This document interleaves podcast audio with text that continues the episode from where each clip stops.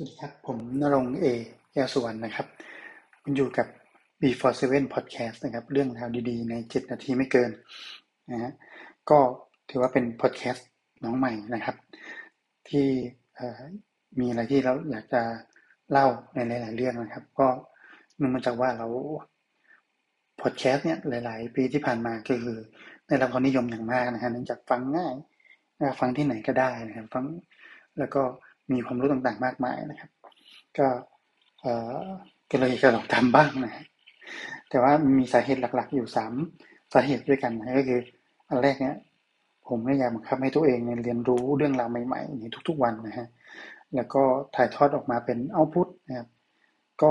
เรื่องเอาพุทนี้ได้แรงบันดาลใจมาจากหนังสือเรื่อง The Power of Output นะครับ ว่าเออพอเราเรียนรู้อะไรมา ก็ลองพยายามถ่ายทอดออกมาเป็นเอาพุทนะครับทำพอดแคสต์นี่ก็ถือว่าเป็น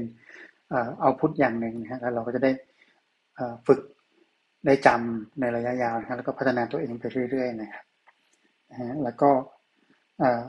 อยากจะฝึกพูดนะครับ ฝึกพูดแล้วก็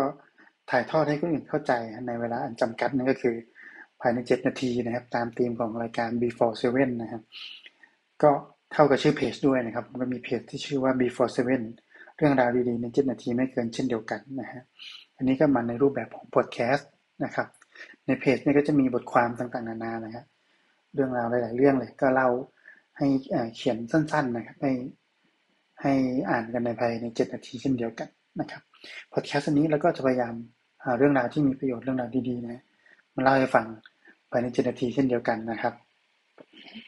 แล้วก็อีกเหตุผลหนึ่งเลยก็คือในหลาย ๆ ครั้งเนี่ย ผมตกอยู่ในสถานการณ์ที่ว่าไม่สามารถที่จะพูดให้คนอื่นรู้เรื่อง แล้วก็เข้าใจในสิ่งที่ผมนี่อยากถ่ายทอด ถ่ายทอดให้เขาฟังนะครับ แล้วก็ให้เขาเนี่ยฟีดแบ็กกลับมาให้ตรงประเด็นในสิ่งที่ผมอยากได้นะครับ ก็ในหลาย ๆ ครั้งเนี่ยรู้สึกว่าถ่ายทอดไปได้ไม่ดี ไม่ว่าจะด้วยคำพูดด้วยอารมณ์กิริยาท่าทางอะไรต่าง ๆ นะรู้สึกว่า พูดแล้วฟังไม่ค่อยรู้เรื่องนะครับ หรือว่าผู้ฟังมันไม่รู้เรื่องถ่ายทอดไปอย่างหนึ่งได้ฟีดแบ็กกลับมาอีกอย่างหนึ่งอะไรเงี้ยครับปรึกษาเรื่องหนึ่งได้คำแนะนำกลับมาอีกเรื่องหนึ่งประเด็นหนึ่งพยายามเล่าเรื่องซ้าย แต่ว่าเกิด feedback กลับมาเป็นเรื่องทางขวาอะไรเงี้ยครับ ก็เลยรู้สึกว่า เออถ้าเกิดว่าลองได้มาทำพอดแคสต์แล้วก็มาลองพูดเนี่ย อาจจะทำให้พูดรู้เรื่องมากขึ้นนะครับ ผม ก็มีหลายคนเหมือนกันที่บอกว่าผมเนี่ยพูดแล้วไม่ค่อยอ้าปากนะเดี๋ยวได้ทำพอดแคสต์เรื่อยๆนะครับผมก็น่าจะได้ฝึกให้ตัวเองได้พูด ได้ชัดถ้อยชัดคำมากขึ้นนะเพราะว่าผมจะได้พูดทุกวัน หรือว่าพูดบ่อยๆทำหลาย ๆ EP อย่างเงี้ยนะฮะก็ไปเรื่อยๆอย่าง EP นี้เป็น EP ศูนย์เราก็จะได้มารู้จักกันนะครับคราวนี้พอมาพูดถึงว่าเรา พูดไม่รู้เรื่องนะฮะพอพูดถึงพูดไม่รู้เรื่องเนี่ย ผมก็ลองเริ่มจาก EP ศูนย์เลยว่าทำยังไงจะให้พูดรู้เรื่องบ้างนะครับ ก็เลยไปค้นหาข้อมูลมาเยอะแยะมากมายเลย มี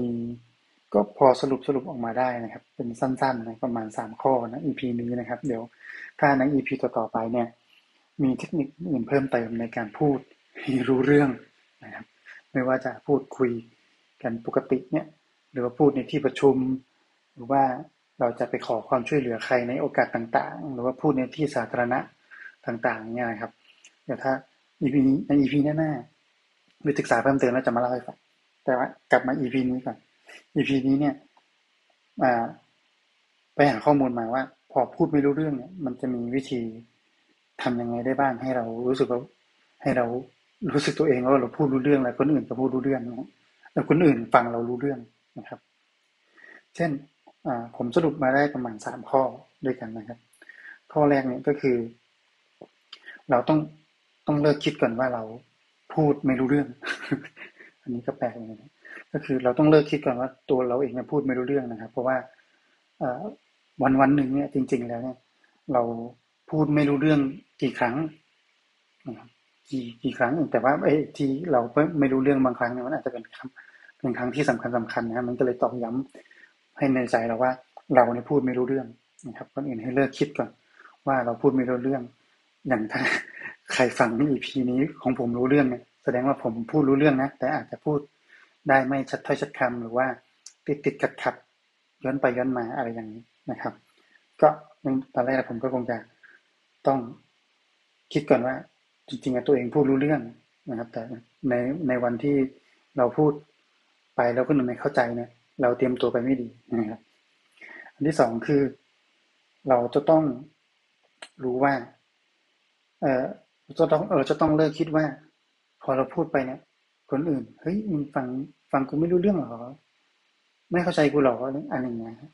คือพูดกูก็พูดรู้เรื่องนะอะไรนะครับ ก็พูดไป แล้วแสดงว่าเราพูดไปเนี่ย อีกฝ่ายหนึ่งเขาทำหน้างุนงิดเราอาจจะพูดไม่รู้เรื่องจริงๆนะฮะ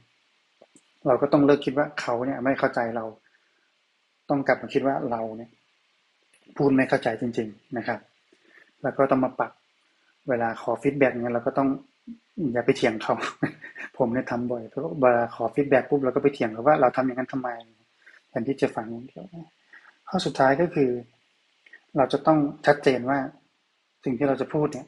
เราต้องการอะไรกลับมา เราต้องการสื่อสารอะไร และเราต้องการให้เขา ทำอะไรให้เรานะครับ ก็คือตั้งตั้งโกให้ชัดนะครับว่าเราจะพูดอะไร แล้วให้เขาพูดอะไรกลับมา ตอบอะไรกลับมากับเรานะครับนั้นสำหรับ EP ศูนย์นี้ก็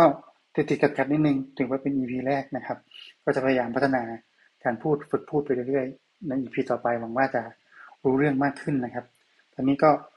ใกล้จะเต็มทีแล้วนะครับสำหรับ EP ศูนย์เดี๋ยวยังไงพบกัน EP หน้านะครับ สวัสดีครับ